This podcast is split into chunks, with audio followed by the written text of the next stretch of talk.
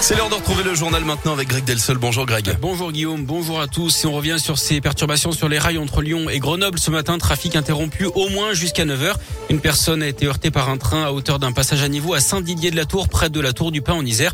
Ça s'est passé vers 6h30 selon le Dauphiné libéré. À bord du train, une vingtaine de passagers qui n'ont pas été blessés. À la une, c'était l'une des inconnues du premier tour de l'élection présidentielle dimanche. L'abstention, elle a atteint 26,3% au soir du 10 avril et pour le deuxième tour avec la même affiche qu'en 2017. Là encore, l'abstention sera au cœur des interrogations. Sur Radio Scoop, Zoom ce matin sur cette initiative portée par une jeune association, tous élus, association non partisane qui veut lutter contre l'abstention et promouvoir la démocratie participative. Dimanche, ses membres se sont mobilisés dans plusieurs villes de France, dont Villeurbanne, pour lancer ce qu'ils ont appelé la fête du vote. Reportage sur le marché du Tonkin de Noémie Mabilon. Est-ce que vous avez voté Bonjour, vous avez été voté Ils sont une dizaine de bénévoles déguisés, munis de ballons en forme de cœur et brandissant des pancartes où l'on peut lire Dimanche je vote et toi?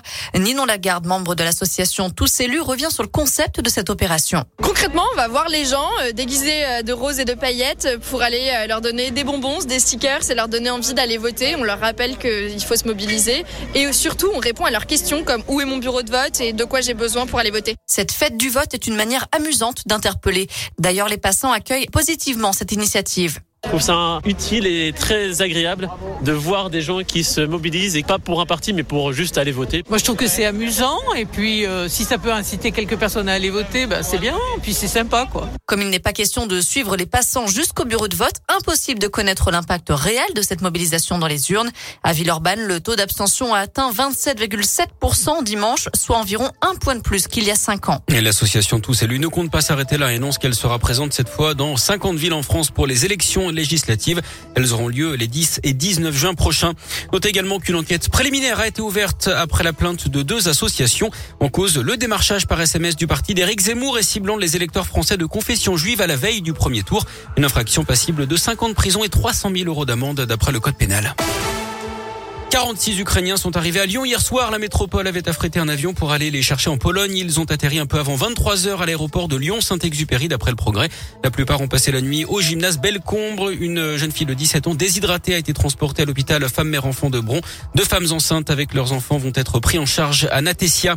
Un enfant de 3 ans laissé sans surveillance dans un appartement de Mâcon en Saône-et-Loire dimanche. Ce sont des voisins qui ont donné l'alerte en voyant le garçon déambuler seul sur le balcon.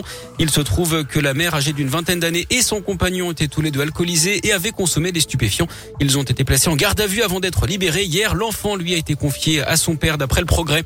Le dernier interrogatoire de Salah Abdeslam aux assises spéciales de Paris aujourd'hui, l'unique survivant des commandos djihadistes des attentats de Paris en 2015 doit être questionné sur les heures qui ont suivi les attaques et sur sa cavale qui a duré quatre mois. Lors de son interrogatoire précédent fin mars, il avait gardé le silence, lui qui aurait fait marche arrière en actionnant pas sa ceinture d'explosifs le soir des attentats qui avaient fait 130 morts à Paris et à Saint-Denis.